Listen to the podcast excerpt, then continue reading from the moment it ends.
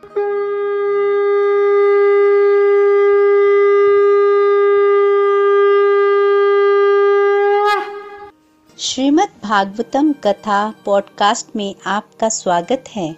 Golok express में आइए, दुख दर्द भूल जाइए एबीसीडी की भक्ति में लीन होके नित्य आनंद पाइए। हरी हरि बोल।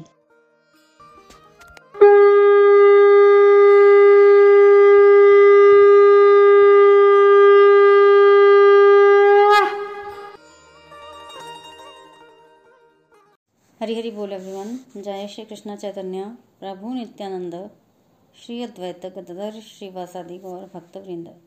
हरे कृष्ण हरे कृष्ण कृष्ण कृष्ण, हरे हरे। हरे राम हरे राम राम राम, हरे हरे। हरे कृष्ण हरे कृष्ण कृष्ण कृष्ण, हरे हरे। हरे राम हरे राम राम राम, हरे हरे। हरे कृष्ण हरे कृष्ण कृष्ण कृष्ण, हरे हरे। हरे राम हरे राम राम राम, हरे हरे। ओम नमो भगवते वासुदेवाय। श्रीमद् भागवतम महापुराण की जय। गौर निताई की जय। श्री श्री राधा श्याम सुंदर की जय। Busy through the body free as a soul Hari Hari बोल, हरी हरि बोल। शरीर से रहिए व्यस्त और आत्मा से रहिए मस्त। हरि नाम जपते हुए।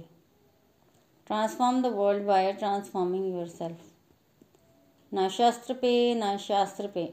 न धन पर और ना ही किसी युक्ति पर। मेरा तो जीवन आश्रित है प्रभु, केवल और केवल आपकी कृपा शक्ति पर। गोलोक एक्सप्रेस में आइए, दुख दर्द भूल जाइए ए बी सी डी की भक्ति में लीन होकर नित्य आनंद पाइए। जय श्री राधे कृष्णा। घर घर मंदिर हर मन मंदिर। सनातन धर्म की जय हो। सो हरी हरी बोल everyone welcome again everyone to the evening satsang friends Shrimad Bhagavatam जो है, इसमें ट्वेल्व कैंटोज हैं। थ्री थर्टी फाइव चैप्टर्स हैं और एटीन थाउज़ेंड श्लोकाज हैं। Shrimad Bhagavatam canto number eleven पे हमारी चर्चा जो है चल रही है। टेन कैंटोज जो हम हम पीछे श्रवण करके आए हैं। इलेवन नंबर कैंटो में हमने पीछे समझा था कि किस प्रकार यदुवंश को श्राप लगा। और वसुदेव जी को जब ये पता चला तो वसुदेव जी ने नारद जी से प्रश्न किए। और नारद जी ने उन प्रश्नों के उत्तर में महाराज निमी और नव जोगेंद्रों का संवाद जो है, उनको सुनाया कि किस प्रकार निमी महाराज ने नौ प्रश्न किए और नव जोगेश्वरों ने उन नौ प्रश्नों का उत्तर जो है वो दिया। इसके पश्चात एक बार क्या हुआ कि भगवान तो द्वारिका में रह रहे थे। ब्रह्मा जी भगवान के दर्शनों को द्वारिका आए। ब्रह्मा जी अपने साथ भगवान शिव जी को, इंद्र को और बाकी देवताओं को भी लेके आए। स्वर्ग से वो कुछ फूल भी ले आए थे भगवान के लिए और जब वो पहुँचे तो भगवान को अर्पित किए उन्होंने फूल। माला पहनाई, भगवान की स्तुति की। भगवान के चरणों में सिर जो है वो झुकाया और भगवान को धन्यवाद दिया कि भगवान उनको दर्शन देने के लिए आए हैं। आज ब्रह्मा जी कह रहे हैं कि आपके दर्शनों के लिए तो सब लोग लाहित रहते हैं। आपका दर्शन जो है इतना सुगम भी नहीं है बट आपने हमें दर्शन दिया हमें आपका दर्शन प्राप्त हुआ। माया बहुत स्ट्रोंग है, इसलिए व्यक्ति को चाहिए कि भगवान के चरणों में ही रहे। इधर उधर हुआ, भगवान को भूला तो माया आ जाएगी। और व्यक्ति जो है वो भूल जाएगा कि वो भगवान का दास है। तो ब्रह्मा जी आए देवताओं को लेकर और भगवान की स्तुति कर रहे हैं। स्तुति करने के बाद भगवान को बोले कि आपने धरती का भार कम करने के लिए, इस धरती पर जो है वो असुरों का वध करने के लिए अवतार ग्रहण किया। और जब अवतार ग्रहण करना था, तब ब्रह्मा जी ही भगवान ब्रह्मा जी ही भगवान के पास गए थे ना पृथ्वी माता को लेके। तो याद करवा रहे हैं कि मैंने ही निवेदन किया था, आप इस धरती पर आए और आपने वो सारा कुछ कर लिया है। अब आपको इस धरती पर 125 वर्ष हो गए हैं। और अब आपका इस धरती पर कोई भी कार्य शेष नहीं बचा है। तो अब आप अपने धाम को वापस जा सकते हैं। आप हमारे पे कृपा बनाए रखें और हमारी हमेशा रक्षा करें और इस धरती से जो है वो अब चले, आपका कार्य जो है वो पूरा हो गया जब ब्रह्मा जी देवताओं को लेकर आए और इस प्रकार ब्रह्मा जी ने भगवान से कहा तब भगवान ने क्या कहा? भगवान कहते हैं कि बिल्कुल। मैंने आपकी इच्छा के अनुसार इस धरती का बोझ कम कर दिया है, पर अभी एक कार्य बचा है। वो है यदुवंश का सहार। मैं चाहता हूँ कि यदुवंशियों का भार भी इस धरती पर से कम हो जाए। क्योंकि यदुवंशी जो है, बलवान है, साहसी हैं। आफ्टर ऑल वो भगवान के ही आगे वंशज है ना तो भगवान की तरह होंगी। तो भगवान कह रहे हैं कि इन पर अंकुश लगाना बहुत आवश्यक है। एक तो ये संख्या में ज़्यादा है। और अगर इनको अंकुश नहीं लगाया गया तो ये अभिमानी बन जाएँगे। और अब अभिमानी बन जाएँगे तो बस फिर फिर ये अच्छा शासन नहीं करेंगे तो फिर इनको कौन रोकेगा? इनको कोई नहीं रोक पाएगा। तो ब्राह्मणों का श्राप लग चुका है। अब इनका शीघ्र ही विनाश होने वाला है। मैं इनका विनाश करके ही अपने धाम को वापिस आऊँगा, क्योंकि एक बार मैं चला गया ना तो इनको रोकना जो है वो बड़ा मुश्किल हो जाएगा, इन सबको। जब भगवान ने ब्रह्मा जी और देवताओं को इस प्रकार कहा तो ब्रह्मा जी ने फिर भगवान के चरणों में झुक कर प्रणाम किया और अपने धाम को चले गए। उसके पश्चात क्या हुआ? द्वारिका में ना भयानक उत्पात होने लगे। कभी एक अपशकुन, कभी दूसरा अपशकुन, कभी तीसरा। तब भगवान ने ही यदुवंशियों को बुला के कहा देखिए, जब तक ये यदुवंशी द्वारिका में थे ना, तब तक उस श्राप का प्रभाव इन पर पूरा नहीं पड़ रहा था। एक। दूसरा, द्वारिका में अगर कोई शरीर त्यागता है तो उसको भगवत धाम की प्राप्ति होती है। भगवान के साथ जो नित्य पार्षद आए थे ना, उनमें से कुछ तो नित्य सिद्ध थे, कुछ देवता लोग थे। तो भगवान चाहते ही नहीं थे कि द्वारिका में शरीर छूटे यादवों का नहीं तो सबको भगवत धाम मिल जाता। पर देवता लोग तो स्वर्ग में रहते हैं। वो भगवत धाम किस प्रकार जा सकते हैं? देखिए, स्वर्ग जो है, ये मटेरियल वर्ल्ड के अंतर्गत आता ना। तो जो व्यक्ति मटेरियल वर्ल्ड में, वो स्पिरिचुअल वर्ल्ड में कैसे जा सकता है? तो भगवान चाहते थे कि ये लोग द्वारिका से बाहर शरीर त्यागें। तो फिर भगवान ने एक दिन सबको बुलाया और कहा कि मुझे पता है, हमारे वंश को श्राप लगा है। और ये जो अपशगुन हो रहे हैं, ये श्राप की वजह से हो रहे हैं। तुम अगर अपनी सुरक्षा चाहते हो तो ये स्थान छोड़ के चले जाओ। कहाँ जाओ? प्रभास क्षेत्र। प्रभास क्षेत्र चले जाओ क्योंकि प्रभास क्षेत्र जो है वो तीर्थ स्थल है एक तरह से। तीर्थ स्थल है। और क्यों भेज रहे देखिए भगवान ने कथा श्रवण करवाई। भगवान ने कहा कि एक बार ना चंद्रमा को दक्ष प्रजापति ने श्राप दे दिया था। क्योंकि चंद्रमा अपनी एक पत्नी को तो बहुत प्यार करता था, रोहिणी को, और बाकियों की उपेक्षा करता था तो दक्ष को अच्छा नहीं लगा। श्राप दे दिया, जिससे चंद्रमा को रोग हो गया। उस समय चंद्रमा ने अपने पापों की मुक्ति के लिए प्रभास क्षेत्र में स्नान किया और यहाँ थोड़ी सी तपस्या की और सारे पापों से मुक्त हो गया। उसका रोग भी चला गया और चंद्रमा जो है वो फिर से अपनी कलाएँ जो है वो दिखाने लगा। तो प्रभास क्षेत्र में स्नान करने, यज्ञ करने, ब्राह्मणों को भोजन करवाने, दान देने से व्यक्ति जो है वो संकटों से बच जाता है। इसलिए तुम सब लोग जो है वो, इसलिए तुम सब लोग जो है प्रभास क्षेत्र जाने की तैयारी करो। उन सबने फिर क्या किया? नौकाएँ ली द्वारिका छोड़कर चले गए। चारों ओर अशुभ लक्षण जो है वो दिखाई दे रहे थे। अब ये लक्षण जो है उद्धव जी ने भी देखे। और उसके बाद उद्धव को जानकारी मिली कि सारे यादव लोग प्रभास क्षेत्र की तरफ़ जा रहे हैं। तब भगवान श्री कृष्ण को एकांत में बैठा देखकर एक दिन उद्धव भगवान के पास आए। उद्धव ने भगवान को प्रणाम किया और कहा मैं जानता हूँ कि आप इस धरती पर अपनी लीलाओं को विराम दे रहे हो और फिर अपने वंश को समेट कर जो है वो धरती पर से जा रहे हो। आप तो स्वयं परमेश्वर हैं। आप चाहते तो ब्राह्मणों के शराब को जो है वो निरस्त कर सकते थे, पर आपने ऐसा किया नहीं, क्योंकि आप शीघ्र ही अप्रकट होने वाले हैं। तो उद्धव जी ने कहा कि मैं आपके चरण कमलों के बिना तो रह ही नहीं सकता। तो अगर आपने जाना है तो मुझे भी साथ लेके जाइए। मुझे भी साथ ले कर जाइए। देखिए शुद्ध को शुद्ध, उद्धव को शुद्ध जो है वो भगवान का प्रेम प्राप्त हो चुका है। उद्धव ने गोपियों से जो है वो ये सब सीखा है। तो अब वो भगवान के साथ ही रहना चाहते हैं। वैसे भी भगवान के एकमात्र सखा उद्धव ही हैं। वृंदावन में तो भगवान के बड़े सखा होते थे, पर यहाँ तो उद्धव ही हैं। तो उद्धव भगवान को इस प्रकार कह रहे हैं। तब उद्धव ने भगवान से कहा कि मुझे जो है ना ज्ञान दीजिए। ऐसा ज्ञान जिससे पता चले कि व्यक्ति को क्या सुनना चाहिए, जिससे वो इस भौतिक जगत को आसानी से पार कर ले। तो उद्धव ने तरह तरह की बातें की भगवान से। तब भगवान ने क्या कहा? भगवान ने कहा, उद्धव, तुमने जो कहा, ठीक कहा। ब्रह्मा जी ने प्रार्थना की थी और तब मैं, मैंने इस संसार में जो है वो जन्म लिया। अब मेरा जन्म लेने का कार्य जो है वो पूरा हो चुका है। अब ब्रह्मा जी चाहते हैं कि मैं अपने बैकुंठ धाम जो है वापस लौट जाऊँ। ब्राह्मणों का श्राप यदुवंश को लग चुका है। इस श्राप से ये आपस में लड़कर जो है वो नष्ट हो जाएँगे।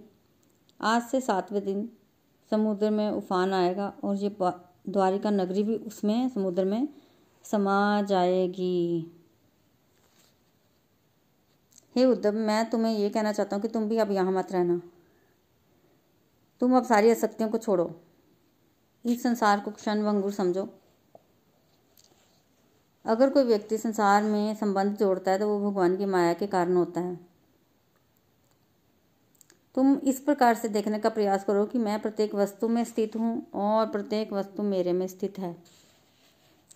जब भगवान ने इस प्रकार से कहा तो उद्धव ने भगवान को प्रणाम करके कहा कि आपने माया के बारे में बताया, वो, ये सब तो ठीक है। और मैं आपकी आज्ञा का पालन भी करूँगा। तो बेसिकली उद्धव जी भगवान के साथ जो है वो जाना चाहते थे। पर भगवान उनको रुकने का, रुकने के लिए कहते हैं। और भगवान क्या कहते हैं? तो उद्धव जी देखो, भगवान श्री कृष्ण ने उद्धव जी को रुकने के लिए कहा तो उद्धव जी कहते हैं कि मैं आज्ञा का पालन तो करूँगा, पर मुझे ज्ञान दो। अगर मुझे रुकना है तो फिर मुझे कोई सहारा चाहिए। तब भगवान ने कहा कि एक बुद्धिमान व्यक्ति ना स्वयं अपना गुरु बन सकता है। तो एक बुद्धिमान व्यक्ति को ना आपस में मतलब आसपास से ही अपने सीख लेना चाहिए। जो कुछ भी उस संसार में देखे, सुने, उससे समझने का प्रयास करे। मुझे तो व्यक्ति इस भौतिक इंद्रियों से नहीं समझ सकता। पर अपनी बुद्धि से तो समझ सकता है। इस मिशन में भगवान ने फिर ना एक महाराज यदु और एक अवधूत ब्राह्मण के बीच में जो है भेंट हुई एक, उन, उसका संवाद जो है वो सुनाया। क्या कह रहे हैं? भगवान कह रहे हैं कि एक समय ना महाराज यदु जो है वो घूम रहे थे। और उनको एक अवधूत ब्राह्मण मिले। अवधूत ब्राह्मण होता है जिन पर समाज के नियम जो है वो लागू नहीं होते। अवधूत, जो कुछ पहनते नहीं हैं, समाज के नियमों के विरुद्ध आचरण करते हैं। अच्छे होंगे पर नियमों नियमों में नहीं बंधते। तो उनको अवधूत ब्राह्मण मिले स्वेच्छा से वो विचरण कर रहे थे। अब ये महाराज यदु बहुत विद्वान थे और जो विद्वान व्यक्ति होता है वही विद्वान को समझ सकता है। तो यदु जी जो हैं वो अवधूत के दिव्य स्तर को समझ गए। तब यदु जी ने जाकर उनसे कहा कि मुझे तो ऐसे दिख ही नहीं रहा कि आप कोई विशेष साधना करते हैं। फिर भी आपके अंदर इतना ज्ञान और विवेक कैसे हैं? मतलब ऐसा क्या कारण है कि आप एक अबोध बालक की तरह विचरण कर रहे हैं? मतलब शांत हैं। संसार में लोगों को देखो कैसे भाग रहे होते हैं पैसे कमाने के लिए। आप इतने शांत कैसे? तो कह रहे हैं जदू जी अवधूत अवधूत को कि आप अकेले विचरण कर रहे हैं। अपने में ही आनंद का अनुभव जो है वो कर रहे हैं। तो मेरे मन में जानने की बड़ी बड़ा बड़ी इच्छुक है, इच्छा है। आप बताइए कि आपके पास ऐसा क्या खजाना है कि आप यहाँ रहते हुए अवधूत मतलब कुछ भी नहीं है पास में। फिर भी इतने आनंद संतुष्ट हैं और आपको देखकर मन आपकी तरफ़ अट्रैक्ट हो रहा है। इस पर अवधूत ने कहा, ऐसा इसलिए क्योंकि मेरे चौबीस गुरु हैं। मैंने चौबीस गुरुओं का आश्रय लिया है और उनसे ज्ञान प्राप्त करने के बाद मैं मुक्त अवस्था में विचरण कर रहा हूँ। उसके पश्चात जो है, वो अपने चौबीस गुरुओं के बारे में बता रहा है कि मैंने क्या सीखा? मैंने चौबीस गुरु धारण किए और उन गुरुओं से क्या सीखा? तो पहले, सबसे पहला जो गुरु है, वो है भूमि। तो कह रहे हैं, मैंने भूमि से सहनशीलता सीखी। सहनशीलता। तो जैसे भूमि में हम गड्ढे खोदते हैं, मान लो भूमि में बड़ा लंबा गड्ढा खोदा है तो भूमि हमें जल देगी। तो कितनी सहनशीलता है भूमि में? देखो, जितना हम भूमि को तंग करते हैं ना, भूमि माता को, अगर भूमि माता बदला लेने को आती तो हम सभी अभी तक मर जाते हैं। इतना सहनशीलता है भूमि माता में। दूसरे मेरे गुरु हैं वायु। वायु से क्या सीखा? देखो, वायु यहाँ जाती है, वहाँ की हो जाती है? ठंडी में गई तो ठंडी हो जाएगी, गर्मी इलाके में गई तो गर्म हो जाएगी। उसका कोई अपना होता है? नहीं, मुझे गर्मी ज़्यादा पसंद है। मैं तो आग के कनों को लेकर घूमूँगी। मैं बर्फ़ को स्प्रेड नहीं करूँगी। मेरे को नहीं पता वायु कहती है, नहीं। अनासक्त रह के काम करती है। अनासक्त कि कोई आसक्ति नहीं। जहाँ जाती है, वहाँ की हो जाती है और इतनी कोई आसक्ति नहीं है। फूलों के ऊपर से जाएगी तो कोई शुभरी हो जाएगी। घोड़े के ऊपर से जाएगी तो वैसी हो जाएगी। तो अनासक्त रहती है और हमें भी यही शिक्षा लेनी चाहिए इससे कि मन को भगवान पर केंद्रित करो। और जो भी परिस्थितियाँ बनती हैं जीवन में, उस पर विचलित ना हो जाओ। अगला गुरु है आकाश। आकाश देखो सर्वव्यापक होता है। आकाश में कहीं कहीं बादल होते हैं, पर ऐसा थोड़ी है कि अमृतसर का आकाश अलग है, दिल्ली का अलग है। जहाँ जाओ, आपको पूरा ही आकाश दिखता है ना। तो सर्वव्यापक है। और और आंधी आती है, तूफ़ान आता है, बारिश आती है, कितना कुछ होता है। फ़र्क पड़ता है आकाश को। नहीं पड़ता। इसी प्रकार हमें क्या सीखना है कि हमें भी फ़र्क नहीं पड़ना चाहिए, चाहे कुछ भी हो। जीवन में सुख आए, दुख आए, हमें इतना फ़र्क नहीं पड़ना चाहिए। हमें गुणों के प्रभाव से जो है वो बचे रहना चाहिए। अगला जो गुरु है वो है जल। जल से इन्होंने सीखा पवित्रता। जल में बहुत पवित्रता होती है। हाथ गंदे हो जाते हैं तो हम जल से धोकर उसको स्वच्छ कर लेते हैं। बर्तन गंदे होते हैं, जल से धुलते हैं, कपड़े गंदे होते हैं, जल से धुलते हैं तो जल में पवित्र करने की जो है वो क्वालिटी है। तो व्यक्ति को ऐसा बनना चाहिए कि जो भी उसका संग करे, उसके अंदर ये क्वालिटी आए। अगला गुरु जो है वो है अग्नि। देखो, अग्नि बड़े सारे कार्य करती है। अग्नि रोशनी देती है। अग्नि क्या करती है? ताप देती है। तो जब अग्नि में आप कोई चीज़ डालते हो तो ये थोड़ी बोलता है कि ये चीज़ अशुद्ध थी, इसलिए अग्नि अशुद्ध हो गई। नहीं नहीं नहीं। अग्नि हमेशा शुद्ध रहती है, और अग्नि में जो भी डालो, गंदगी डालो तो वो वो क्या होता है, वो भी स्वाहा कर देती है उसको, गंदगी नष्ट कर देती है। उसी तरह से व्यक्ति को क्या करना चाहिए? व्यक्ति को ये सीखना चाहिए कि भाई, कुछ भी आए, जैसे अग्नि सबको जला देती है ना ऐसे ही। कोई निंदा चुगली कुछ भी आपके कान में पड़ा है तो आपको उसको जो है वो भस्म कर देना है। भस्म कर देना है। कभी कभार आपको बाहर कुछ खाने को मिल, मिलता है, जैसे जो आप नहीं खाते तो आपने उसको ग्रहण कर लेना है। प्रभावित नहीं होना है। नेगेटिविटी आए कुछ आए, प्रभावित नहीं होना है। उस अग्नि की तरह जिसमें चाहे कुछ भी डाल दो आप। जब अग्नि भड़क जाती है तो उसमें कुछ भी डाल दो। सब भस्म हो जाता है। अगला गुरु बनाया चंद्रमा को। चंद्रमा जो है वो घटता बढ़ता रहता है। ठीक है, पर जो ओरिजिनल चंद्रमा होता है वो तो सेम ही रहता है। आकार में चेंज जाता है, पर वो सेम ही रहता है। इसी तरह से सीखने वाली बात यह है कि हमारी आत्मा तो वही है। शरीर बदलता है। आत्मा तो बचपन में भी यही कह रही थी कि मैं हूँ, इस तरह से जब बच्चा जवान होता है, युवा होता है तो भी वो यही बोलता है, मैं, मेरा। और जब बच्चा जो है वो बड़ा होकर बूढ़ा हो जाता है, तब भी वो मैं, मेरा ही बोलता है। तो आत्मा जो है वो, उसमें परिवर्तन नहीं होता है। परिवर्तन जो है वो शरीर के लेवल पर होता है। अगला गुरु है सूर्य। सूर्य क्या करता है? सूर्य गर्मी देता है। और कैसे देता है? सूर्य की किरणें जो हैं वो सब पर समान रूप से पड़ती हैं या सूर्य बोलता है कि ये लोग अच्छे हैं, इन, इनको मैंने रोशनी देनी है, ये अच्छे नहीं हैं, इसको रोशनी नहीं देनी। नहीं ना? तो सूर्य से व्यक्ति को क्या सीखना चाहिए? समानता सीखनी चाहिए समता सीखनी चाहिए? और सूर्य जो है बारिश करता है, पानी लेता है और सुखा के, और फिर उसको बारिश के रूप में जो है बरसा देता है। तो हमें भी ऐसे ही करना है, जी सबको समान दृष्टि देकर सब पर करुणा जो है वो करनी है। फिर अगला गुरु बनाया उसने कबूतर को। कबूतर को उसने एक एग्ज़ाम्पल से समझाया कि एक कबूतर कबूतरी का जोड़ा रहते थे, बड़े खुश थे। एक दूसरे में अत्यधिक आसक्त थे, प्यार से रहते थे। एक दिन कबूतरी ने कुछ अंडे दिए, थोड़े दिनों में अंडे से जो है वो बच्चे आ गए। अब पति पत्नी कबूतर, कबूतरी, उस बच्चों के स्नेह में डूब गए। अब जंगल में जाते, भोजन लाते, बच्चों को खिलाते, इस तरह से। और आत्म साक्षात्कार के प्रति अंधे। उनको पता ही नहीं कि भगवान की भक्ति भी करनी होती है। वो सब नहीं जानते थे। तो एक बार क्या हुआ कि शिकारी आया और उसने जाल बिछाया। कबूतर, कबूतरी जंगल में गए हुए थे। बच्चों को पता नहीं चला। बच्चे देखते देखते जो है जाल में फंस गए और सारे के सारे बच्चे जाल में फंस गए। अब कबूतर कबूतरी आई और देखा बच्चे जाल में फंसे हुए हैं।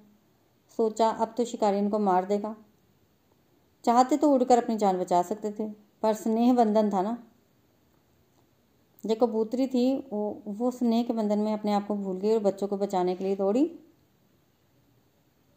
जब बच्चों को बचाने के लिए दौड़ी तो कबू तो शिकारी ने उसको भी पकड़ लिया। अब जब कबूतर ने देखा कि कबूतरी पकड़ी गई है तो वो भी अपनी जान बचा सकता था, पर उसने क्या किया? वो कहने लगा कि, कबूतरी के बिना मेरा क्या जीवन है? बच्चों के बिना, परिवार के बिना क्या जीवन है? आज मेरा परिवार मरने की कगार पे खड़ा है, ये ज़रूर मेरा ही, इसमें मेरा ही दोष है। मैं अपने परिवार को बचा नहीं पाया। इस तरह से सोचता सोचता वो थोड़ा आगे हो गया और इतना शौक कर रहा था कि शिकारी ने तो आसानी से पकड़ लिया उसको। और फिर सभी का जीवन जो है वो क्या हो गया? नष्ट हो गया। शिकारी ले गया ना सबको? तो यदु जी को अवधूत ब्राह्मण यही बोलते हैं कि व्यक्ति को जो है वो अवसर का फ़ायदा उठाना चाहिए। जब अवसर मिला था कि जीवन बचाओ भगवान की भक्ति करो तो क्यों नहीं बचाया? तो व्यक्ति को मौ, मौके का फ़ायदा उठाना चाहिए। अगले गुरु हैं अजगर। देखिए, आपने अजगर वृत्ति के विषय में सुना होगा। अजगर क्या करता है? एक जगह पे पड़ा रहता है। पड़ा रहता है। कुछ मिलता है खाने को तो खा लेता है, नहीं मिलता तो भूखे रह लेता है। अच्छा मिलता तो अच्छा खा लेता है अच्छा नहीं मिलता तो वो भी खा लेता है। बहुत ज़्यादा प्रयास नहीं करता। ठीक है? तो भग तो यदु जी को अवधूत जी की कह रहे हैं कि अजगर की तरह अजगर से मैंने ये सीखा है कि अपने नित्य कर्म करते रहो। ज़्यादा चिंता करने की ज़रूरत नहीं है। जो मिल गया उसको प्रसाद समझ के ग्रहण कर लो। ये नहीं कि मुझे छप्पन भोग मिलने चाहिए। तो इस तरह से सीखा। अगला गुरु उन्होंने बनाया सागर को। गर्मी हो, सर्दी हो, सागर में इतनी नदियाँ मिलती हैं। सागर का जो है वो, क्या होता है? जो लेवल है वो बढ़ता नहीं। वो वहीं रहता है। नदियाँ सूख जाती हैं गर्मियों में। सर्दियों में जल बढ़ जाता है। पर सागर समान रहता है। तो सीखा अवधूत ने कि हमें भक्त को भी महासागर की तरह समान रहना चाहिए। अगर बहुत ज़्यादा धन मिल जाए ऐशो आराम मिल जाए तो भी ठीक है, नहीं मिले तो भी ठीक है। सम रहना चाहिए। अगला गुरु है पतंगा। पतंगे को आपने देखा होगा, जहाँ भी रोशनी होती है ना, जैसे लाइट चली जाए, मोमबत्ती जलाओ, पतंगा आता है और फिर मर जाता है। क्यों आता है पतंगा? वो लाइट की तरफ़ अट्रैक्ट होता है। ठीक है? और फिर वो मर जाता है। हाथी भी हथनी के चक्कर में जो है वो फंस जाता है। तो इससे सीखा कि व्यक्ति को अपनी सेंसेस पर कंट्रोल होना चाहिए। क्योंकि अगर व्यक्ति को उसकी सेंसेस पर कंट्रोल नहीं होगा तो उसका पतन जो है वो आराम से हो सकता है। आगे मधुमक्खी। मधुमक्खी जो है वो एक फूल से दूसरे फूल पर जाती है और शहद इकट्ठा करती है। और मधुमक्खी को कभी देखा? थोड़ा सा शहद देती है, फिर उड़ जाती है। क्या सीखा इससे? इससे सीखा कि जगह जगह जाते हो तो अच्छाई लो वहाँ से। बुराई भी होती है वहाँ पे, पर बुराई मत लो। कोई व्यक्ति कितना भी बुरा हो, उसमें कोई ना कोई अच्छा गुण तो होगा ही। उस गुण को ग्रहण करो, बाकी चीज़ों को छोड़ दो। फूल पर जाती है, मधुमक्खी, वहाँ कांटे भी होते हैं। कांटों को छोड़ देती है, फूलों पर जाती है और जो उसको चाहिए होता है चुपचाप लेती है और फिर आ जाती है। तो इस प्रकार मधुमक्खी को भी गुरु बनाया। अगला गुरु है हाथी। देखो, हाथी जो है ना, बहुत बलवान होता है। वैसे तो उसको पकड़ना बड़ा मुश्किल है। बट अगर उसको फंसाना हो, पकड़ना हो तो क्या करते हैं? एक गड्ढा बनाते हैं। बड़ा सा गड्ढा। उस गड्ढे को ढक देते हैं पत्तियों से। और फिर एक हथनी बनाती है, कागज़ की हथनी बना दी और उसको जो है गड्ढे के दूसरे तरफ़ रख दिया। जब हाथी आता है और वो हथनी को देखता है तो उसका मन होता है कि वो हथनी को स्पर्श करे। हथनी को स्पर्श करने की इच्छा से वो उसकी तरफ़ जाता है और गड्ढे में गिर जाता है और पकड़ा जाता है। तो इससे इससे सीखा कि काम वासना पर कंट्रोल करना चाहिए। ये काम वासना जो है वो हमें गिरा देती है, इसलिए व्यक्ति को जो है वो इसको काबू में रखना चाहिए। अगला क्रू है शहद चोर। शहद चोर। शहद चोर क्या करता है? देखिए, मधुमक्खी जो है वो कठोर परिश्रम करती है, शहद इकट्ठा करती है, खुद थोड़ी खाती है, इकट्ठा कर देती है और शहद चोर आता है और वो क्या करता है? आग लगाता है, मधुमक्खियाँ उड़ जाती हैं और वो चुपचाप आके शहद निकाल के ले जाता है। तो तो शिक्षा ये है कि व्यक्ति को जो है वो लालच नहीं करना चाहिए, बहुत ज़्यादा धन इकट्ठा नहीं करना चाहिए मधुमक्खी की तरह। और जो धन इकट्ठा किया होता है संसारिक लोगों को, लोगों ने, उसको जो है वो थोड़ा बहुत जो है वो काम में ले लेना चाहिए। अगला जो गुरु है, वो है हिरण देखिए हिरण को जो है वो पकड़ना हो ना तो संगीत बजाया जाता है। मधुर संगीत। हिरण आकर्षित हो जाता है और उसको पकड़ा जा सकता है। इसलिए बोला गया है कि शिक्षा ये ली कि ये गीत, संगीत जो है, संसारिक विषय, म्यूज़िक, इनसे दूर रहना चाहिए व्यक्ति को। अगला, गुरु बनाया मछली को। मछली को पकड़ने के लिए लोग क्या करते हैं? कांटा लेते हैं, उस पर थोड़ा सा मांस लगाते हैं और नदी में डाल देते हैं। मछली उस छोटे से मांस के टुकड़े को खाने के लिए आती है और कांटा उसके मुँह में फंस जाता है। और फिर वो पकड़ी जाती है। तो इससे ये शिक्षा ली कि हमें अपनी जो स्वादेंद्रियाँ हैं, उसको कंट्रोल करना चाहिए। हमें अपनी जीव को कंट्रोल करना चाहिए और प्रसाद खाना चाहिए। फिर अगली गुरु है पिंगला। पिंगला एक वैश्य है। तो अवधूत ब्राह्मण्य पिंगला को भी, वैश्य को भी गुरु बनाया और उससे बहुत कुछ सीखा। देखिए, पिंगला जो है वो धन कमाने की इच्छा से तैयार होकर रात को घर के बाहर खड़ी हो जाती है। वहाँ वो देखती है कि उसका ग्राहक कौन है। उसका ग्राहक, अब आएगा अब आएगा अब आएगा अब आएगा। एक दिन तो कोई ग्राहक नहीं आया और पिंगला बार बार सोच रही है, ये आया, इसके पास धन होगा, ये मेरे पास आएगा, ये मेरा ग्राहक है। पर वो व्यक्ति आगे निकल जाता है। पिंगला फिर दूसरे व्यक्ति को देखती है फिर उसके मन में यही भाव आता है कि ये आया मेरा ग्राहक, इसके पास धन होगा, ये मुझे देखेगा। वो व्यक्ति फिर आगे चला जाता है। इस तरह से रात आधी निकल गई। पिंगला सोच रही है कि मैं यहाँ पे हर व्यक्ति को ऐसे नज़रों से देखती हूँ कि ये ये मुझे अब सुख देगा, धन भी देगा और भोग विलास भी देगा। तो ना मुझे नींद आ रही है। तो एकदम उसको वैराग्य आया और कहा कि मैं आशा रख रही हूँ और आशा जो है वो कितनी मतलब दुखता ही है। हर व्यक्ति से आशा, हर व्यक्ति से आशा। मैंने कभी भगवान से आशा नहीं रखी। मैंने कभी भगवान से आशा रखी है? नहीं। तो वो थोड़ी सी निराश हुई और कहा और उसके बाद वो पिंगला को बड़ी अच्छी नींद आई। तो उसने बोला कि निराशा तो परम सुख है। जब तक मुझे आशा थी तो मुझे तो नींद तक नहीं आ रही थी। और मैं इस संसार में बाहर क्या ढूंढ रही हूँ? भगवान तो प्रत्येक व्यक्ति के मित्र हैं और हृदय में ही बैठे हैं। मैं क्यों ना उनकी शरणागति करूँ, उनका साथ जो है वो करूँ? तो इस तरह से एकदम से वैराग्य आता है। और अब पिंगला ने अपनी सारी चिंताएँ छोड़ दी और शांत मन से वो सो गई। उसको अच्छी नींद आई। तो हमें भी यही सीखना चाहिए कि हम इतनी आशाएँ एक्सपेक्टेशन जो दूसरों से लगा के रखते हैं ना, उसी वजह से हमारी नींद उठती है। एक्सपेक्टेशन छोड़ो, एक भगवान से ज़रूर रखो एक्सपेक्टेशन संबंध भगवान से रखो, बाकी जगह से छोड़ दो। फिर देखो, कैसे शांति मिलती है। अगला जो गुरु है, वो है पक्षी, बाज बोलते हैं, कुरर पक्षी। एक बार क्या हुआ कि एक छोटा कुरर पक्षी ना, उसके पास मांस का एक टुकड़ा था, वो उड़ रहा था।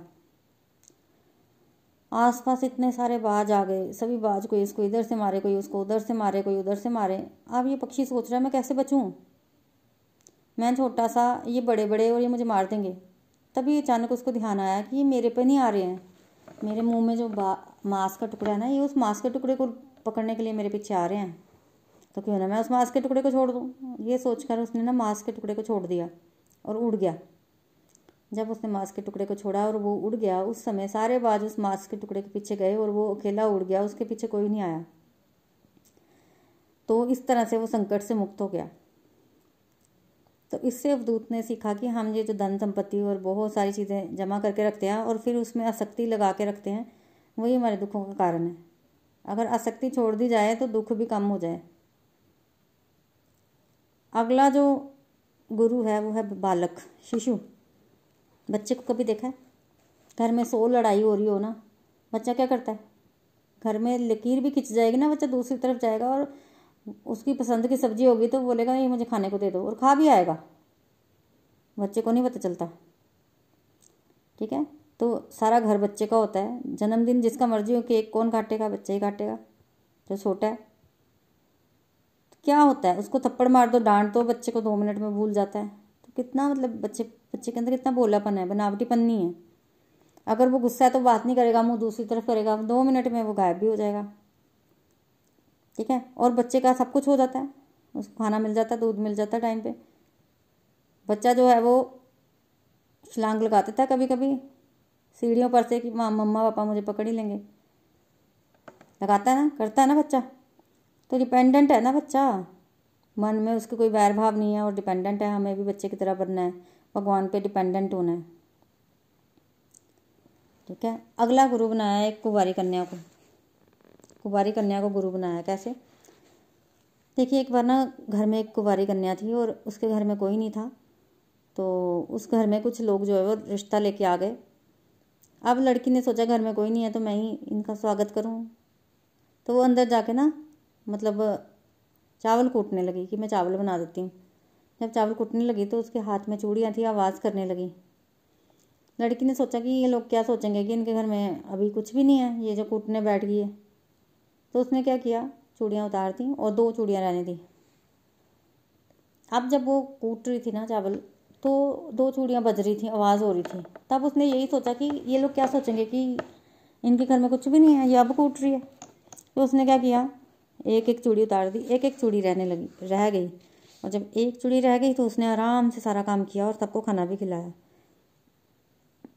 ठीक है? तो इसे क्या सीखना है?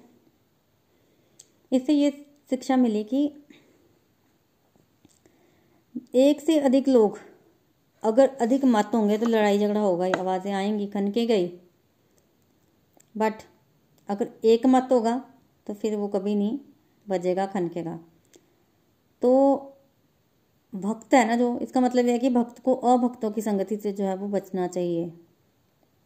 अकेला भक्त है, वो धीरे धीरे धीरे धीरे चलता रहे, आगे बढ़ता रहे समस्याओं से बचता रहे गाइडेंस लेता रहे तो वो जो है वो आगे बढ़ जाएगा। किसी से बात विवाद नहीं होगा, सीधा आगे चलता जाएगा। अगला गुरु बनाया एक बान बनाने वाले को। एक बान बनाने वाला बान बजा रहा था, बना रहा था। सामने से राजा की सवारी गई। किसी ने पूछा कि राजा की सवारी में कितने रथ, कितने घोड़े थे? उसने बान बनाने वाले ने बोला कि मुझे नहीं पता राजा की सवारी गई है कि नहीं। मतलब वो इतना एकाग्रता से काम कर रहा था। कि उसको पता नहीं चला तो इससे क्या सीखा? इससे अवधूत ने एकाग्रता सीखी कि इतना एकाग्र हो जाओ कि पता ही ना चले आसपास क्या हो रहा है। भगवान की भक्ति में इतना खो जाओ। अगला गुरु बनाया सर्प को। सांप क्या करता है? सांप कभी भी अपना घर नहीं बनाता। घर बनाता है, बिल खोदता है, चूहा। सांप चूहे को मारता है और उस बिल में जाकर रहना शुरू कर देता है।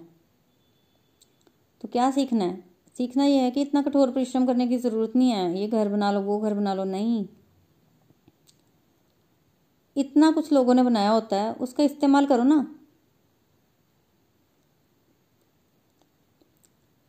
जैसे प्रचार करना है, मान लो, आपके पास ज़्यादा कुछ नहीं है तो इतने भौतिकतावादी लोग हैं, उन्होंने इतना कुछ जो है इकट्ठा कर रखा है, उनकी चीज़ों का इस्तेमाल करो और भगवान की अच्छी तरीके से सेवा करो, समय वेस्ट मत करो, खुद मेहनत करके इतना कुछ कमाने की।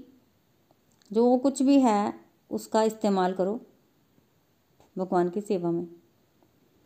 अगला गुरु जो है मकड़ी को बनाया। मकड़ी क्या करती है? अपने मुँह से धागा निकालती है, जाल बुनती है और फिर जाल को समेट लेती है। तो सीखो, जैसे मकड़ी करती है, ऐसे ही भगवान भी करते हैं। सृष्टि रचते हैं, फिर पालन करते हैं सृष्टि का, फिर सृष्टि को अपने अंदर ही समा लेते हैं। अपने भीतर ही सृष्टि को जो है वो समा लेते हैं। और फिर दोबारा से सृष्टि करते हैं। फिर अगला गुरु बनाया भृंगी को। भृंगी कीट क्या करता है? भृंगी कीट जो है वो एक छोटे से कीड़े को पकड़ के लाता है और उसको छत्ते में कैद कर लेता है। कैदी जो कीड़ा होता है वो हर समय भृंगी के विषय के विषय में सोचता रहता है कि कहीं वो मुझे मार ना दे, मार ना दे। तो उसकी चेतना जो है वो भृंगी जैसी हो जाती है और मृत्यु के बाद उसे वही शरीर प्राप्त होता है। तो इससे क्या सीखा? इससे ये सीख सकते हैं ना कि जैसा जैसा हम सोचेंगे, वैसा ही बन जाएँगे। तो अगर कोई व्यक्ति के अंदर बहुत ज़्यादा ईर्षा द्वेष चलता है तो उसका अगले जीवन उसको क्या मिलेगा? इसलिए हमें क्या करना चाहिए? हमें अपने मन में प्रेम के विचार, भगवान की भक्ति के विचार जो इस तरह के विचार जो है, वो भरने चाहिए। तो इस तरह से अवधूत ब्राह्मण ने कहा कि ये मेरे गुरु हैं, मैंने इनसे ये ये ये ये सीखा है। शरीर का एक दिन अंत हो जाना है।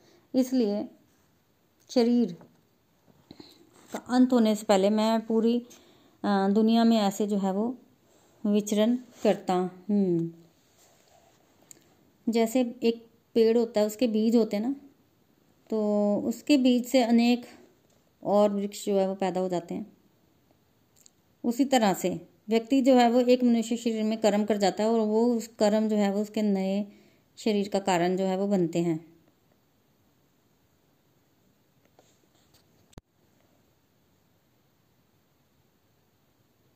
अंत में अवधूत ने कहा कि मैं मिथ्या अहंकार के बिना इधर उधर जो है वो घूमता हूँ। एक्चुअली ये अवधूत ब्राह्मण कौन है? ये दत्तात्रेय भगवान है। दत्तात्रेय भगवान। देखिए, हमने पिछले भी कैंटोज में पढ़ा है कि दत्तात्रेय जी ने जो है वो है है और यदु को उपदेश दिया। तो ये वर्णन आता है कि ये वर्णन आता है कि दत्तात्रेय जी जो हैं, वही हैं अवधूत। और ये यदु कौन है?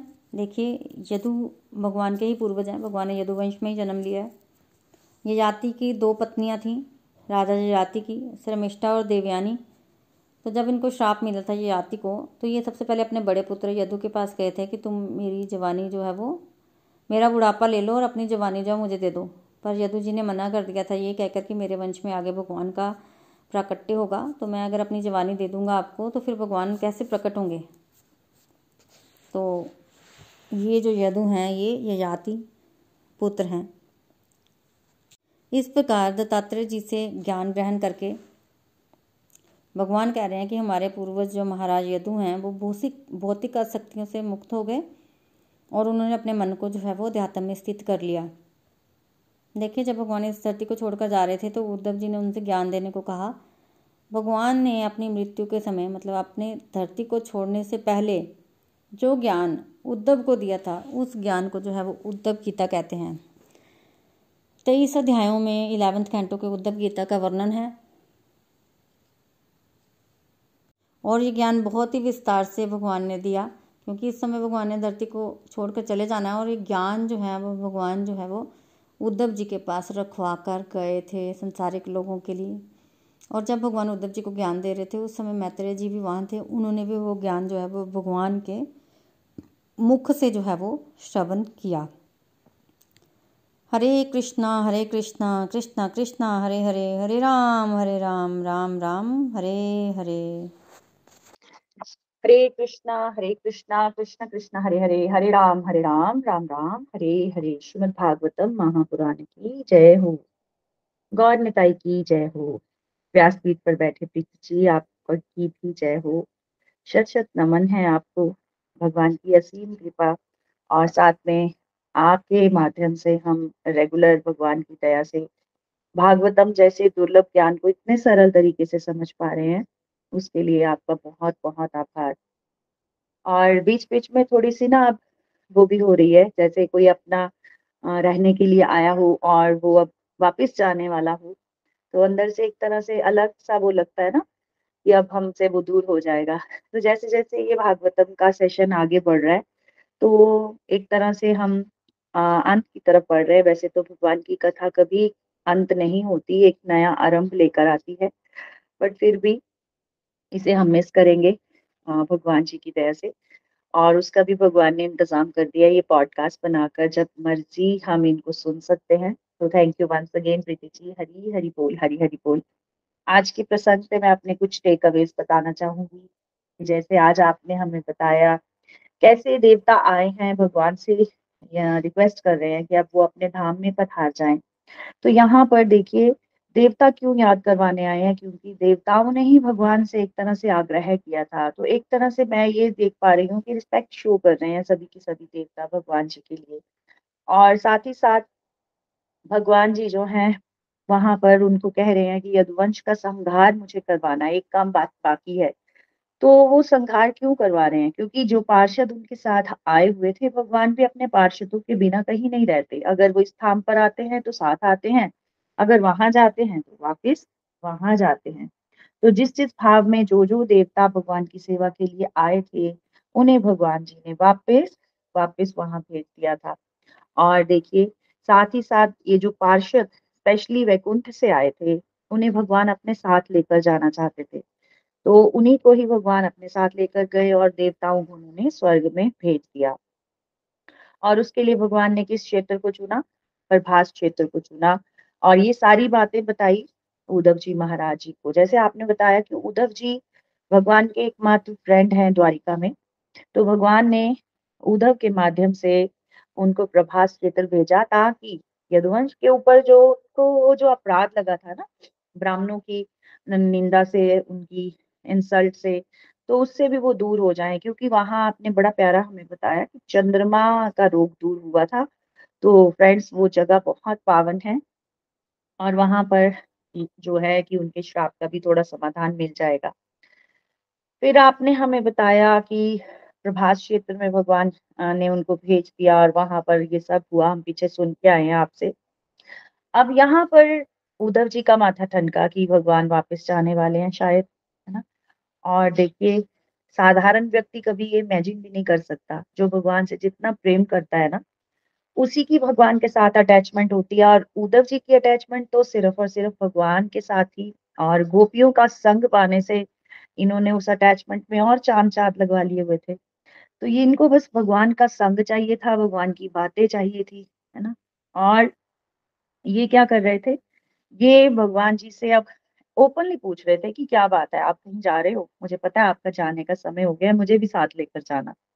तो जो डिबोटी है, वो कथा से, सत्संग से, साधना से दूर नहीं रह सकता। ये साइन है हमारा अपनी अपनी चेकिंग करने का, क्या हम भगवान, अगर भगवान हमारे साथ नहीं है, लेकिन सत्संग रूपी, साधना रूपी डिवोटी एसोसिएशन रूपी जो भगवान हमारे साथ हैं, अगर हम उनको मिस कर रहे हैं, हमें घबराहट हो रही है दैट मीन्स कि हम स्पिरिचुअल पाथ पर थोड़ी थोड़ी ग्रो कर रहे हैं और फिर हम पीछे जब रह जाते हैं तो हमें फिर अपने आप को एक थक्का मारने की ज़रूरत है और भगवान से ही इसका सहारा मांगना है।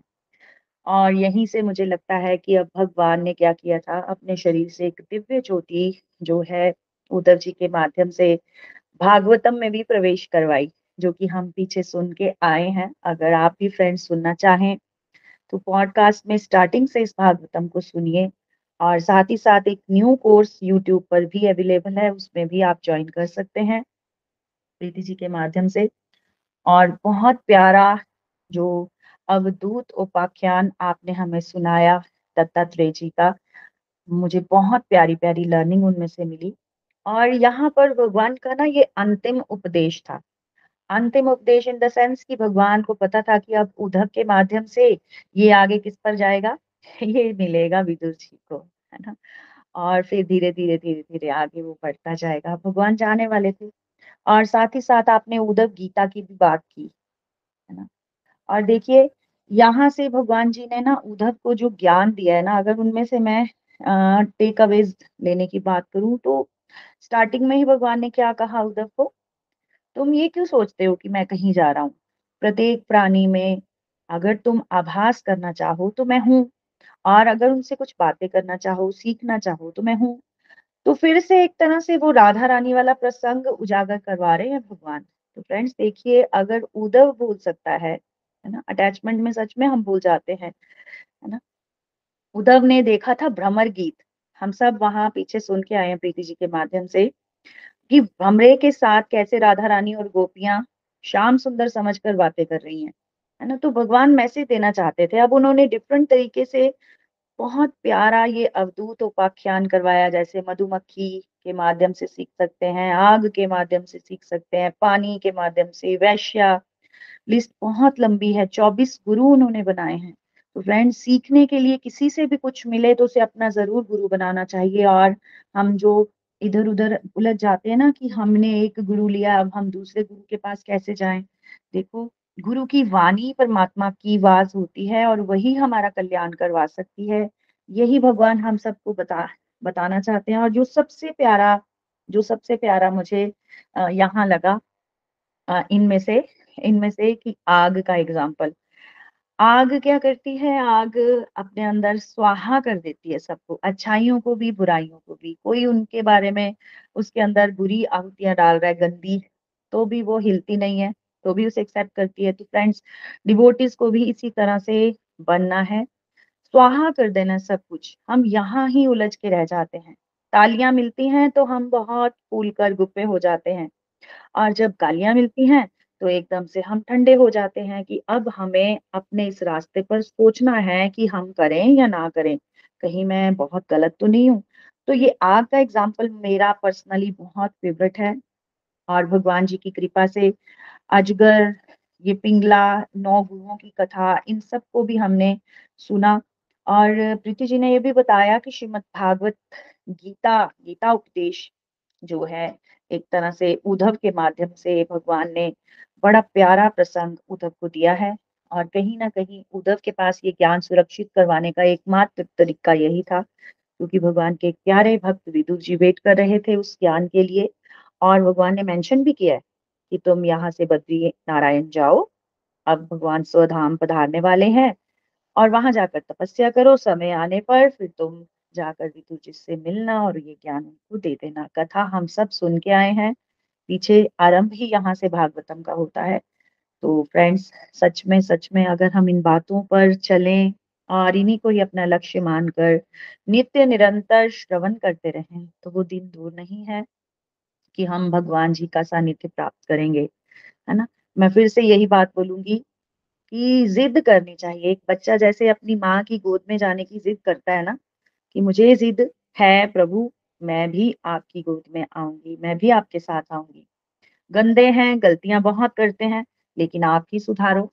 आपके प्यारे बच्चे हैं, आप सुधारोगे, आप हमें आईना दिखाओगे, तभी हमारा कल्याण हो सकता है। और डेफिनेटली ये जो चौबीस गुरु आज हमें बताए गए हैं, मैं श्योरिटी से कह सकती हूँ, जब कभी आप इनको देखें, कबूतर को, तितली को, मधुमक्खी को, मधुमक्खी निकालने वाले, छत्ते को, साफ़ करने वाले, को, अजगर को, किसी को भी तो आपको ये प्रसंग ज़रूर याद आएगा और भगवान कुछ ना कुछ शिक्षाएँ इनके माध्यम से हम सबको देना चाहते हैं कि देखो, मैं हर किसी में तुम्हें सीख देने के लिए विराजमान हूँ। मत सोचो कि मैं कहीं तुमसे दूर हूँ। तो श्रीमद भागवत महापुराण की जय हो। हरी हरि बोल, हरी हरि बोल। तो थैंक यू वंस अगेन चलिए, हमारे साथ और भी कुछ डिवोटीज हैं, उनके विचार जानते हैं। सबसे पहले ईशा जी के पास चलते हैं।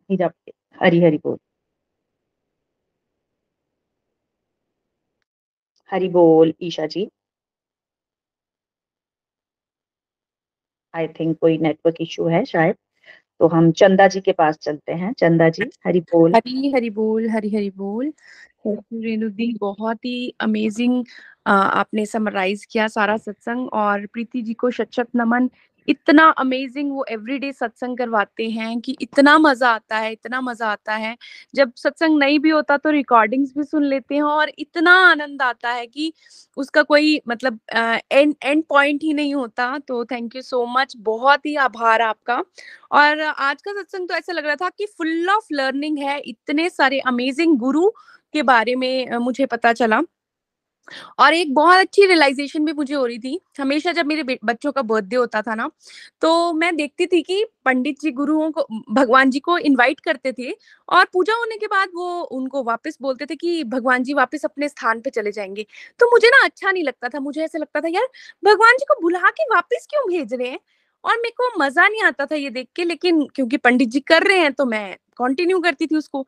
लेकिन आज इस सत्संग के माध्यम से समझ आया कि देखो भगवान जी आते हैं, फिर चले जाते हैं ना भगवान गुरु जी उनको बुलाते हैं मतलब ब्राह्मण जो थे, जो देवी देवता थे, उनको बुलाते हैं और जब काम उनका खत्म हो जाता है तो उनको वापस भेज देते हैं। वैसे ही गुरु क्या करते हैं, भगवान जी को बुलाते हैं।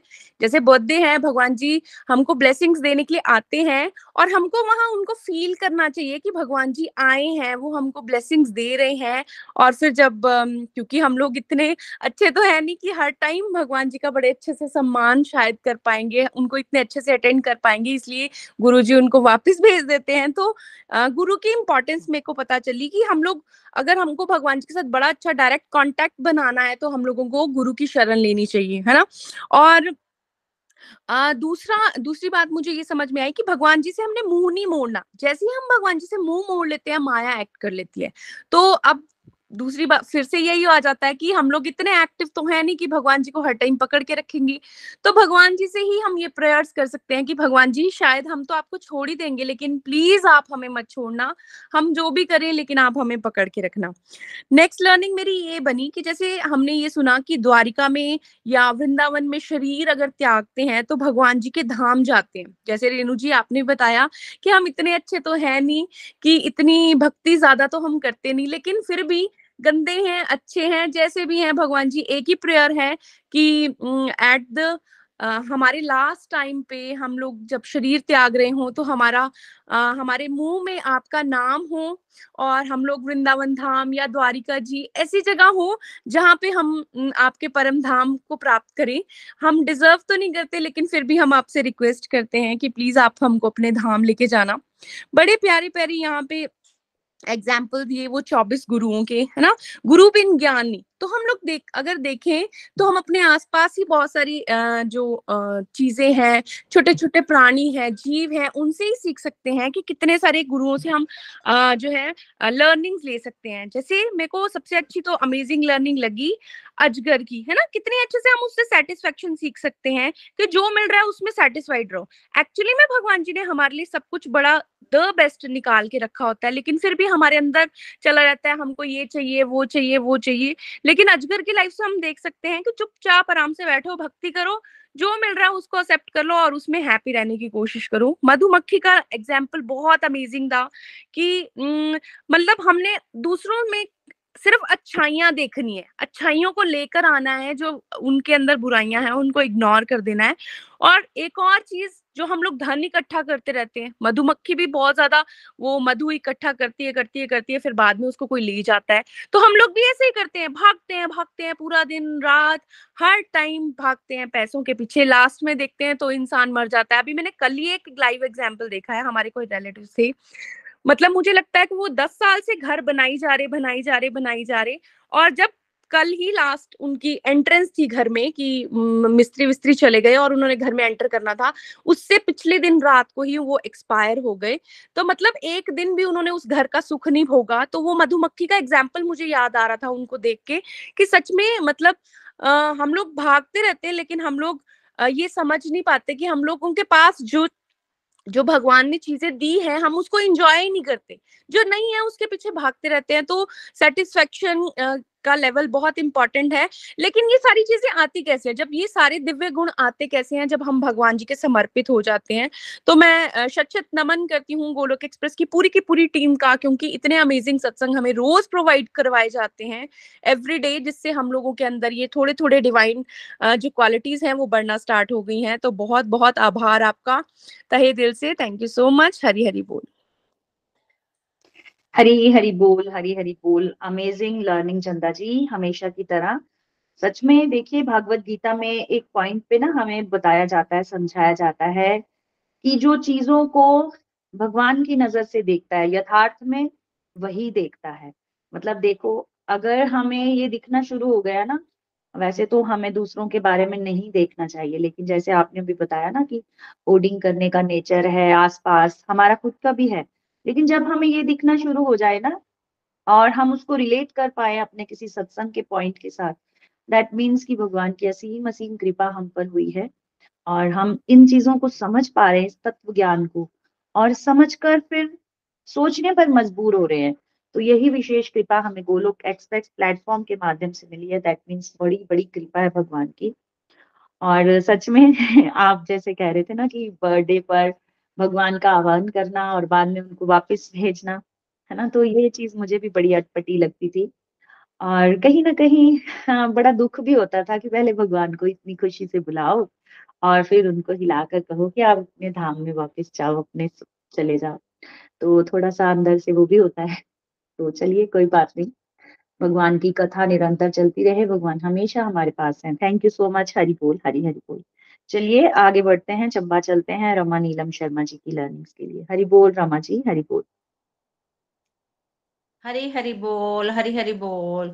Thank you so much Preeti ji thank you Renu ji. बहुत अच्छी आज की, आज का सत्संग बहुत ही अच्छा था। इसमें से बहुत कुछ हमें सीखने को मिलता है।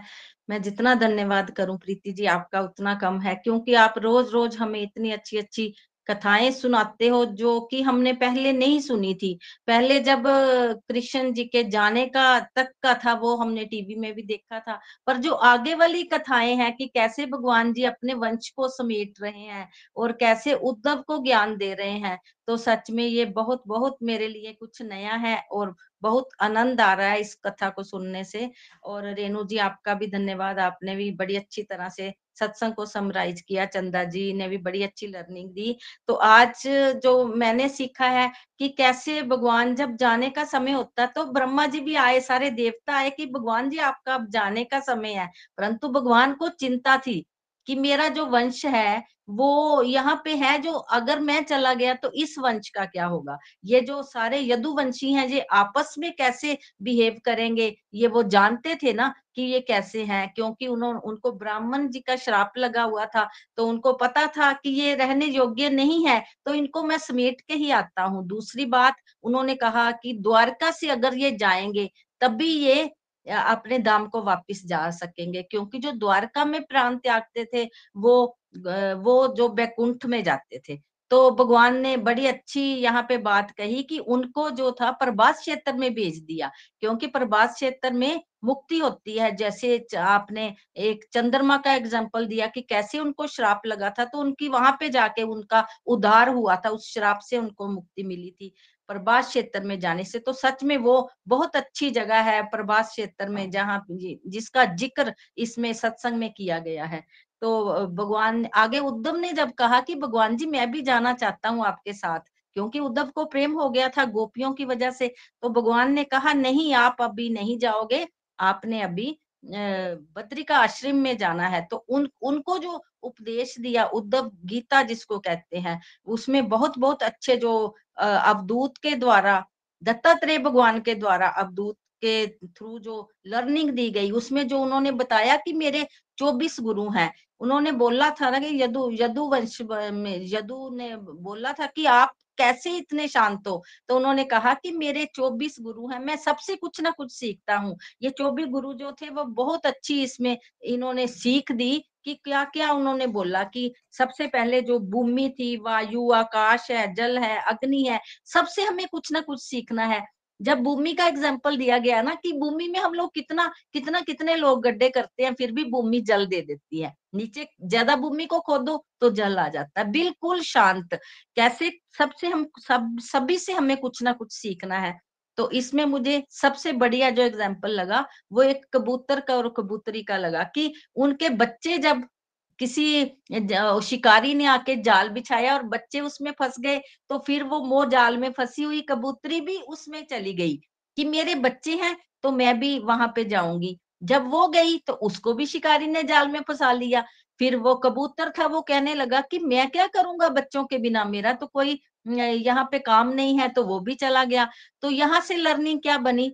और प्रीति जी के द्वारा हमने सुना भी कि यहाँ पे ये है कि अगर हमें समय मिला है तो उसका हमें सदुपयोग क्यों नहीं करना चाहिए? उसको हमें हरी भक्ति के साथ मिलाना चाहिए। जो समय था, वो अगर उनके बच्चे शिकारी ले गया तो उनको प्रभु भक्ति के साथ अपने समय को व्यतीत करना था। परंतु नहीं, वो मोह के वश में इतने फंसे हुए थे कि वो भी उनके पीछे चले गए और जो समय था उनको उन्होंने व्यर्थ गवा दिया। बहुत बहुत अच्छी लर्निंग जो एक अग्नि की दी है कि अग्नि कैसे सबको जला देती है? जल की दी है कि जल कितना पवित्र है, उससे जो भी कपड़े धोते हैं, साफ़ हो जाते हैं, हाथ धोते हैं, साफ़ हो जाते हैं, बर्तन साफ़ करते हैं तो साफ़ हो जाते हैं, कैसे वो अपनी जो है, उनकी स्वच्छता, वो नहीं जाती है।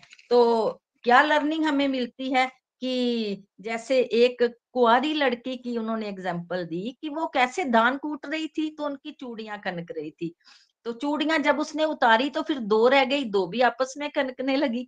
तो इसमें क्या है कि एक एक जो थी, एक रहेगा तो बिल्कुल हम भक्ति की तरफ़ बढ़ सकेंगे। एकाग्रता जो है, एकाग्रता बहुत ज़रूरी है और उसके लिए हमें क्या करना है, भगवान की शरण आना है कि भगवान जी मुझे अगर नहीं हम कर सकते तो हम प्रार्थना तो कर सकते हैं कि भगवान जी, मेरे मन में ऐसी एकाग्रता दीजिए कि मैं आपका नाम जाप कर सकूँ और भगवान के श्री कमलों में आप अपने हृदय में लगा के रखना है। हर समय हमें जो है, वो ध्यान भगवान की तरफ़ रखना है। तब भी हम जो है, भगवान के साथ मिल सकेंगे और भगवान के नाम का आनंद महसूस कर सकेंगे।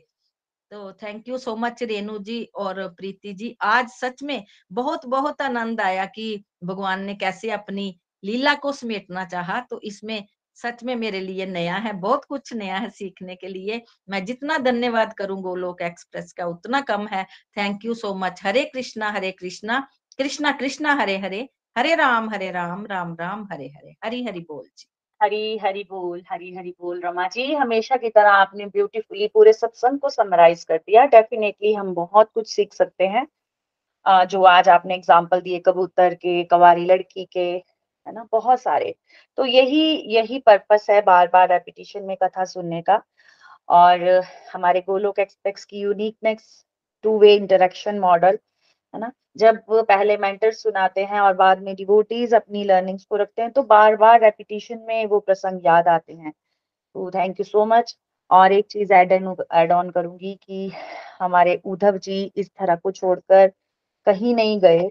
आज भी वृंदावन में उद्धव क्यारी में वो विराजमान है है ना? और कहते हैं कि जो भक्त होते हैं ना, कहीं ना कहीं किसी ना किसी माध्यम से उनको दर्शन ज़रूर मिलता है। तो thank you once again Hari बोल हरी हरी बोल चलिए फ्रेंड्स लास्ट सेगमेंट की तरफ़ पढ़ते हैं। हमारे साथ ईशा सोनी जी, आज हमें भजन सुनाएँगी। हरी बोल हरी हरी बोल हरी हरी बोल thank you so much Renu ji. Preeti ji, बहुत बहुत धन्यवाद इतनी प्यारी कथा के लिए। इतनी प्यारी लर्निंग सभी डिवोटीज ने शेयर की। बहुत ही आनंद आ गया और लगा जैसे हम बस प्रभु के ही चरणों में हमेशा रहें और जब हम इतने प्यारे मेंटर्स के थ्रू गाइड्स के थ्रू ये सब कुछ सुनते हैं तो समझ में आता है कि हर एक सिचुएशन हमें सिखाने के लिए। हम स्कूल छोड़ चुके हैं कॉलेज छोड़ चुके हैं, लेकिन लर्निंग का प्रोसेस हमेशा हमेशा जारी रहेगा जब तक ये साँसें हमारे शरीर में हमें हर एक चीज़ से सीखना है। पशु से, पक्षियों से, अजगर से, कबूतरों, हर एक चीज़ से, हर एक पॉसिबल हर एक नेगेटिव पॉजिटिव चीज़ हमें सिखाती है जीवन में कि कैसे जीना है और इतने प्यारे गुरुओं की जब गाइडेंस हो, तब हमें वो चीज़ें समझ आती है। ऐसे अजगर कुछ खा रहा है, हमें कहाँ पता चलेगा कि इससे कुछ सीखना है? कोई लड़की धान कूट रही है, हमें कहाँ पता चलेगा कि इससे भी कुछ सीखना है? क्योंकि हमारे पास वो नज़रिया ही नहीं है। वो नज़रिया देने के लिए गोलोक एक्सप्रेस का, आप सभी सीनियर मेंटर्स का बहुत बहुत धन्यवाद, दिल से धन्यवाद। इतना प्यारे तरीके से अपनी संस्कृति के साथ इतने सरल शब्दों में हमें जोड़ने के लिए ज़्यादा ना कहते हुए मैं सीधे भजन की ओर चलूँगी। हरी हरी बोल, हरी हरी बोल। सांचा नाम तेरा, हो सांचा नाम तेरा। तू श्याम मेरा सांचा नाम तेरा। सगरा जगत है झूठा साथी टूटे दीपक। बुझ जाए बाती हर रंग में तो संग में है। चाहे साँझ हो, चाहे सवेरा सांचा नाम तेरा। हो सांचा नाम तेरा। तू श्याम मेरा सांचा नाम तेरा। मैं तुझ में खोई रे, दो जाना कोई रे, जागिया सोई रे। तू एक अपना जीवन सपना सगरा जगत है। झूठा साथी टूटे दीपक, बुझ जाए बाती मैंने बिगाड़ा हर काम अपना। तूने संवारा हर काम मेरा साचा नाम तेरा। तू शम मेरा साचा नाम तेरा। दुख सुख की धारा तू है किनारा। मनमोहन प्यारा सबका खेवैया कृष्ण कन्हैया सगरा जगत है। झूठा साथी टूटे दीपक, बुझ जाए बाती तोड़ के ये मन मंदिर बना लूँ। हो मन के मंदिर में धाम तेरा, सांचा नाम तेरा। तू श्याम मेरा, सांचा नाम तेरा। हो सांचा नाम तेरा। हरे कृष्ण हरे कृष्ण कृष्ण कृष्ण, हरे हरे हरे राम हरे राम राम राम, हरे हरे, हरि हरि बोल, हरि हरि बोल। हरी हरी बोल, हरी हरी बोल। ब्यूटीफुल भजन और beautiful meaning thank you so much भगवान का नाम ही सच है और वही केवल और केवल एकमात्र हमारे हैं और भगवान जी हमारे हैं। हम उनके थे। हमेशा ये याद रखना है और हमेशा भगवान की लीला कथाओं से जुड़े रहना है। Thank you so much Isha ji. Hari Hari बोल, हरी हरी बोल। चलिए फ्रेंड्स आज के सत्संग को यहीं कंक्लूड करते हैं विद प्रेयर्स आशा करती हूँ आप सभी मेरी तरह इंतज़ार करेंगे। आगे क्या होगा? कौन सी लीला कथा भगवान की हमें प्रीति जी सुनाएँगी? कैसे भगवान अपने स्वधाम वापिस गए? क्या हुआ? इसका इंतज़ार मुझे भी रहेगा। आई होप आपको भी रहेगा। गोलोक एक्सप्रेस से जुड़ने के लिए आप हमारे email address info at Golok Express dot O R G द्वारा संपर्क कर सकते हैं, या हमारे व्हाट्सएप या Telegram number seven zero one eight zero two six eight two one से भी जुड़ सकते हैं। आप हमसे फेसबुक पेज और यूट्यूब चैनल के माध्यम से भी जुड़ सकते हैं। हरी हरी बोल।